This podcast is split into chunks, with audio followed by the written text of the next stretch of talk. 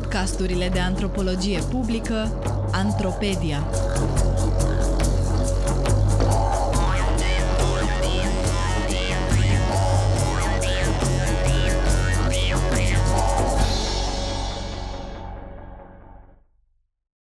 La CFR nu există nu se poate. Despre ruinare și mentenanță creativă. Un text scris de Adrian de Oancă pentru sfertul academic, citit de actrița Katia Pascariu.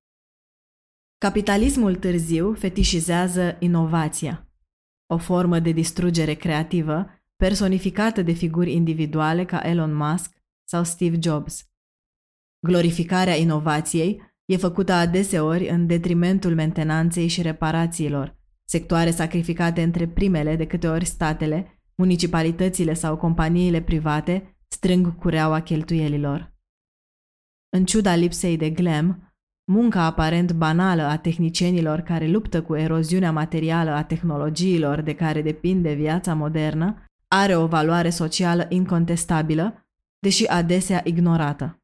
Povestea ce urmează îi are drept protagoniști pe membrii unei echipe de reparatori ceferiști, pe care precaritatea mașinăriilor, a echipamentelor de lucru și a forței de muncă îi constrânge să bricoleze, cu succes, soluții neortodoxe. O poveste despre mentenanță creativă. Era o dimineață de august lejeră, în revizia de vagoane a unei gări din Valea Jiului. Obișnuiam să observ o echipă de lăcătuși de revizie – așa zi și ciocănari, de la IRLU, Societatea de Întreținere și Reparații Locomotive și Utilaje, o firmă subsidiară de reparații a CFR Marfă. Făceam asta de fiecare dată când luam o pauză de la terenul meu obișnuit din București. La prânz, țărâitul zgomotos al telefonului dispeceratului a întrerupt trândăvia ce cuprinsese atelierul, întrerupându-ne din spart semințe făcut caterincă și împărtășit videoclipuri de pe YouTube. De la celălalt capăt al firului, dispatcherul unei gări vecine a anunțat că un tren de marfă fusese eliberat la drum cu o defecțiune. Un arc în foi menit să absoarbă șocurile de pe boghiul unui vagon era crăpat și risca să deraieze trenul. Trenul urma să livreze cărbune unei termocentrale gigant, așa că muncitorii au trebuit să se mobilizeze rapid. Maestrul Ioji a scotocit printr-o stivă de fiare vechi și ruginite ce zăceau lângă niște tufișuri din curtea reviziei, după un arc de schimb. Arcul la care s-a oprit era proiectat pentru un alt tip de vagon, dar maestrul a concluzionat că asta e, merge și ăsta. Ajutat de dispecerul Stelică, Ioji a încărcat piesa grea de 120 de kilograme pe un cărucior vechi și jigărit. Radu, unul dintre meseriași, a înhățat o geantă de umăr ce conținea o mână de chei fixe și reglabile, un ciocan suspect de mic și o rangă scurtă, dar zdravănă. Vasile, alt meseriaș, a apucat o grindă de fier lungă de 2 metri și și-a aruncat-o nonșalant pe un umăr, cum face un brutar cu un sac de făină. Meseriașul șterpelise grinda de pe un șantier din apropiere pentru că nu știi niciodată când îți folosește. Nu i-am acordat atenție grinzii la început, dar misterul ei avea să fie elucidat mai târziu, când banalul material de construcție avea să devină un instrument crucial în rezolvarea unei sarcini de reparație care avea să fie neașteptat de dificilă și extenuantă. Disponibilizările determinate de politicile de austeritate ale guvernului vremii lăsaseră brigada de ciocănari fără doi oameni, așa că orice mușchi în plus era binevenit. Vasile mi-a pus în brațe două cricuri hidraulice mici, dar grele, invitându-mă să le car. Ca și în cazul grinzii de fier, greutatea corpului meu avea să joace un rol surprinzător în repunerea pe roți a vagonului. Astfel încărcați, patru muncitori calificați cu ștate vechi în meserie și un antropolog neofit între ale muncii industriale, ne-am pus pe mărșăluit, spetindu-ne să tragem după noi căruciorul și cricurile pe terenul denivelat de pe marginea liniei. Gâfâielile noastre erau întrerupte doar de înjurături, mormăite de fiecare dată când ne înțepam în ciulinii și urzicile ascunse în buruienile dese care năpădiseră terasamentul. Multe din vorbele dulci le erau adresate foștilor colegi de la CFR Infrastructură, acum angajați ai unei alte companii de stat. Neglijându-și responsabilitățile de a întreține linia, aceștia contribuiseră, indirect, la transformarea drumului nostru către vagonul Paradit într-o aventură off-road. Problemele s-au ivit imediat ce am ajuns la vagonul defectat, care era tras pe linie moartă în câmp. Prima a fost chiar cu sculele care ar fi trebuit să fie de ajutor. Manivela unuia dintre cricurile care ar fi trebuit să susțină 80 de tone de oțel și minereu avea un joc periculos și trebuia dreasă înainte de reparația arcului. După minute de scărpinat în creștet și scrutat boscheții după ceva util, muncitorii au improvizat o soluție. Au înțepenit manivela în locașul ei cu o bucată de tablă găsită sub un alt marfar. Folosind linia ferată pe post de nicovală, Radu a bătut tabla până a subțiat-o îndeajuns cât să intre în fanta din suportul manivelei. Apoi a fixat-o în loc cu ciocanul. Chiar și cârpită, scula era de nefolosit. Spre amărăciunea tehnicienilor, pistonul cricului turtise bara tubulară a șasiului sub care era fixat așa că mașinăria nu mai putea fi ridicată la o înălțime suficientă. Vasile a tras o fugă la atelier și s-a întors cu o bucată triunghiulară de lemn, genul de obiect pe care oamenii îl folosesc să țină ușile deschise. Meseriașul a potrivit pana de lemn între pistonul cricului și bara tubulară ca să câștige câțiva centimetri de elevație în plus. Odată vagonul ridicat pe cric și suspensia demontată, Operațiunea de înlocuire promitea să fie floare la ureche. N-a fost deloc așa. Imediat a început ploaia, dar compania nu îi echipase pe muncitori cu pelerinele care le-ar fi permis să continue treaba. Ne-am adăpostit sub tren, dar doar după ce am coborât vagonul înapoi pe șine, de teamă ca cricul peticit în pripă să nu cedeze și mașinăria să ne facă terci. Ne-am întors la muncă după o jumătate de oră, dar arcul de rezervă uzat ruginit și imperfect compatibil cu vagonul, refuza să se potrivească în locașul de pe Boghiu. Muncitorii au bombănit lipsa echipamentelor minimale, pelerine, chei potrivite, cricuri solide, o macara portabilă și măcar câteva baroase. Ce ar fi făcut munca mai sigură, mai rapidă și mai ușoară. Deși penuria de echipament dura de ani buni, tot spumegau de furie că lucrau aproape cu mâinile goale. Depășirea deficitului tehnologic a implicat creativitate improvizațională și forță brută. Grinda lui Vasile s-a potrivit la țanc. Muncitorii au găsit o nouă utilitate, folosind-o ca pârghie ca să ridice piesa de schimb și să o împingă în locaș. Dar nici chiar cu forța combinată a cinci bărbați, arcul nu intra la loc. Doi dintre tehnicieni au plecat în gară după ajutor. Muncitorii de la șine foștilor colegi înainte de fărămițarea CFR, când toți ceferiștii trăgeau la aceeași căruță, le-au râs în față. Doi angajați ai unei companii feroviare private s-au alăturat, dar doar ca să ne ia peste picior de pe margine. Lipsiți de solidaritatea foștilor colegi și muncind în fața unei audiențe pusă pe miștouri, tehnicienii de la IRLU au continuat să se opintească și să înjure la nesfârșit. Îmi era greu să alung gândul că făceam o muncă sisifică, trăgând și împingând o fierotanie nenorocită, doar ca să o vedem cum tot cade la loc. Muncitorii nu aveau cum să se dea bătuți. Treaba trebuia terminată și nu oricând, ci cât mai repede.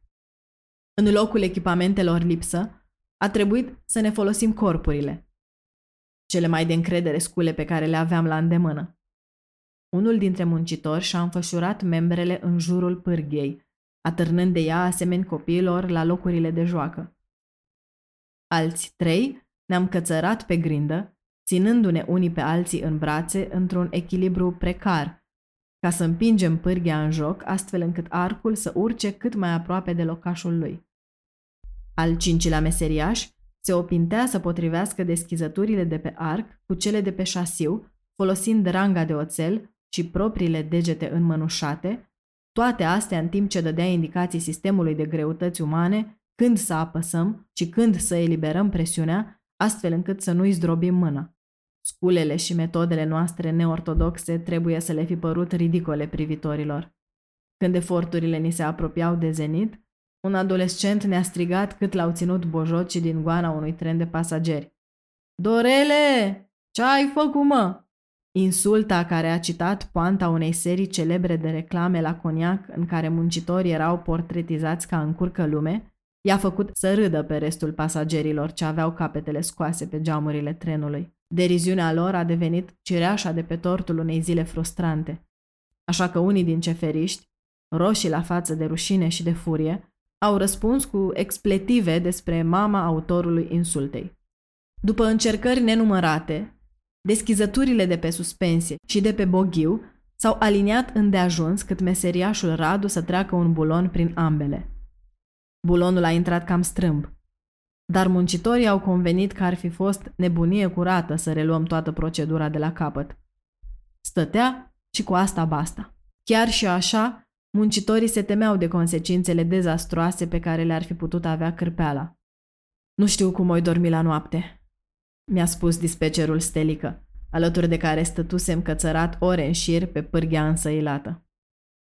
Mă rog să nu mă trezesc cu vreun telefon, că, Doamne ferește, a picat arcul și a deraiat garnitura.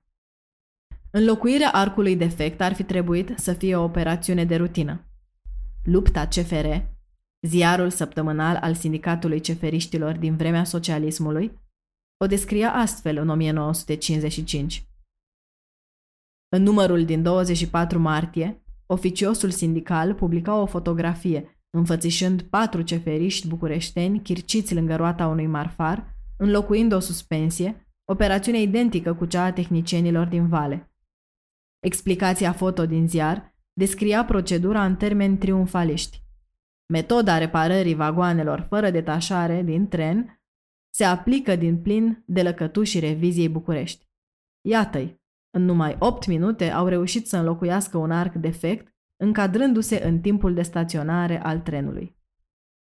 Iată-ne 60 de ani mai târziu, patru tehnicieni experimentați și un etnograf atehnic, dar convenabil de corpulent, robotind șase ore la o sarcină de muncă ce a durat mai puțin de 10 minute cu decenii în urmă. Condițiile de acum aveau puține în comun cu cele din poza veche. Decisive au fost mai ales cele două decenii și jumătate de capitalism post-socialist, caracterizat de politici ce au contrast și divizat companiile de stat și au redus investițiile în infrastructuri vitale. Muncitorii din fotografia pe care am găsit-o în paginile îngălbenite ale luptei CFR nu aveau de-a face cu probleme de aprovizionare, cu echipamentele precare, cu deficitul de forță de muncă și cu mașinăriile din ce în ce mai vulnerabile, care sunt o realitate cotidiană nu doar pentru ciocănarii din Valea Jiului, ci pentru ceferiști în general. Odată poreclită a doua armată a țării, calea ferată e adesea descrisă de ceferiști drept cenușăreasa economiei românești. Ceferiștii recunosc ei înșiși ridicolul la care sunt condamnați. Deși fuseseră angrenați ore în șir într-o sarcină teribil de frustrantă, tot au avut puterea să glumească. Ia zi, Adriane, nu lucrăm ca nemții? M-a întrebat râzând Vasile pe drum spre atelier. Da, da ca nemții la 1907, a adăugat Ioji la autopersiflarea inițiată de tovarășul lui. E revelator că Ioji a comparat condițiile lor precare de muncă cu situația țăranilor oprimați de sărăcie și subdezvoltare, care s-au răsculat împotriva exploatatorilor. Pentru maestrul ceferist și colegii lui, problema nu e doar că n-au atins standardele de muncă pe care își imaginează că le au omologilor vestici, ci că au experimentat totodată o involuție spre o condiție premodernă. Schimbul de glume dintre Vasile și Ioji a exprimat atât aspirațiile lor către condiții de muncă idealizate, cât și sentimentul dureros al propriei înapoieri și degenerări. Tânguirile despre eroziunea industriei și condiții de muncă degradate și degradante nu sunt singurul registru în care ceferiștii își descriu munca. Înapoi în atelier, i-am întrebat pe tehnicieni ce s-ar fi întâmplat dacă n-ar fi reușit să repare suspensia. Ioji m-a privit cu o expresie ce mi-a făcut întrebarea să pară mai jenantă și naivă, mai mult decât de obicei. Alternativa părea să nici nu-i fi trecut prin cap. Nu doar că sarcina era crucială pentru evitarea unui accident potențial, dar șefii nu le-ar fi dat voie să renunțe. În plus, ceea ce Thorstein Veblen numește instinctul meșteșugului, cunoașterea practică derivată din procese de muncă, ar fi împiedicat oricum asemenea înclinații. Aduceam mai multe lemne și ridicam fierotania pe picioroange, dacă trebuia. A rânjit Ioji cu un amestec de consternare și mândrie rezervată. La CFR nu există nu se poate, băiete. Trebuie să faci din căcat bici și să și troznească. În rândul majorității ceferiștilor cu care am avut eu de-a face, critica condițiilor materiale de lucru merge mână în mână cu încrederea în propriile puteri și cu expresii de virtute morală derivată din dificultatea tehnică și importanța socială a muncilor. Saga suspensiei năbădăioase sintetizează câteva dintre dimensiunile structurale, practice și etice ale muncii de întreținere și reparare pe care cercetarea mea etnografică le investigează. Tehnicienii de la IRLU și foștilor colegi din defuncta CFR lucrează pentru companii de stat sărăcite economic și dezorganizate instituțional, care continuă totuși să ofere servicii de transport importante social. Lipsa de investiții în tehnologie și echipamente de bază face îngrijirea infrastructurilor publice simultan mai importantă, mai dificilă și mai stresantă. Ceferiștii au grijă de mașini degradate care pot primejdui oameni și bunuri și li se cere să facă asta aproape cu mâinile goale. Eforturile și creativitatea unor Caioji, Radu, Stelică și Vasile, în condiții ce le periclitează sănătatea și le ofensează mândria, sugerează că munca tehnică depinde într-o măsură covârșitoare de cunoașterea încorporată și de capacitățile de bricolaj material ale muncitorilor înșiși. În aceeași măsură în care provoacă deriziune, soluțiile improvizate cu care răspund problemelor tehnice le permite muncitorilor manuali să se prezinte ca actori etici, care se sacrifică de dragul responsabilității sociale. Micropoliticile distrugerii materiale și ale muncii practice de reparație care transpiră din opintelile ceferiștilor din vale sunt mărturii ale proceselor de ruinare fizică și simbolică suferite de companiile de stat, de infrastructurile publice și de munca manuală de la colapsul socialismului de stat încoace. În același timp, povestea suspensiei evidențiază creativitatea pe care o generează degradarea și răstoarnă stereotipul negativ al mult hulitului principiu merge și așa, asociat adesea cu defetismul și cu lipsa de profesionalism.